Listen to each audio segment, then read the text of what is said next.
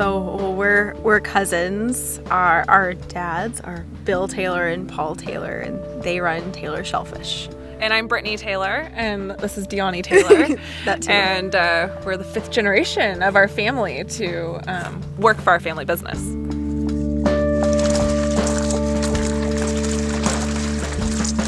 I really take pride in the fact that our company is part of a big community and it's very family-like. Um, we have many families, not only mine, but many other families that have their whole families that work for us. The ocean is so acidic that it is dissolving the shell of our baby oysters. Our farm is what has kept this family together. It's, it's our glue. I, I can't imagine it would be devastating to, to lose that such a big part of our history.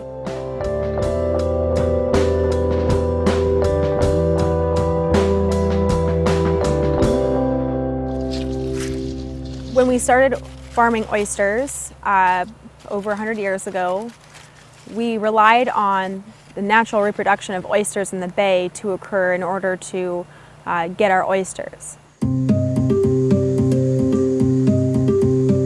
But as the industry has changed, um, we started cultivating our own oyster larvae, our own baby oysters. So we, when we started doing that, we needed something like our hatchery, which is a, kind of like a greenhouse where you can raise up the baby shellfish and the baby oysters to get big enough so that we can go and plant them on our beaches.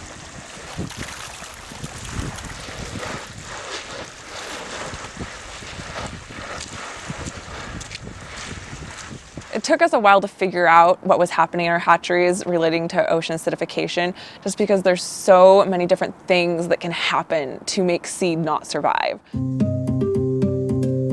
One of the things the hatcheries realized was that the clams and oysters were having problems forming their shell. So that made them look at the pH levels because that kind of accounts for it. Shellfish is very vulnerable when it's first being created and it's the acidity in the water that makes it hard for them to form their shells. So when it reaches the baby oysters in the first few days of life, that acidic water actually will dissolve the shell, which is calcium, and if they don't make it through the first week, few weeks of its life when it's being affected by ocean acidification, then we have no oysters to plant on our beach. So it's something that we truly experience and deal with on a day-to-day -day basis. It's not something that's going to happen potentially in five or 10 years.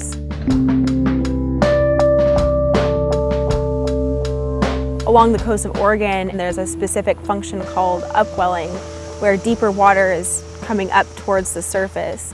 And it's that deeper water that is the acidic water. Um, we don't know how bad ocean acidification is going to get. We're just starting to experience the um, consequences of it. What we're experiencing here in the Puget Sound is what other people will be experiencing not too long in the future. I definitely want to be able to pass on our business onto our the next generation. Yeah, it'd be, it'd be fun to to share that experience with the next generation, like our dads shared with us.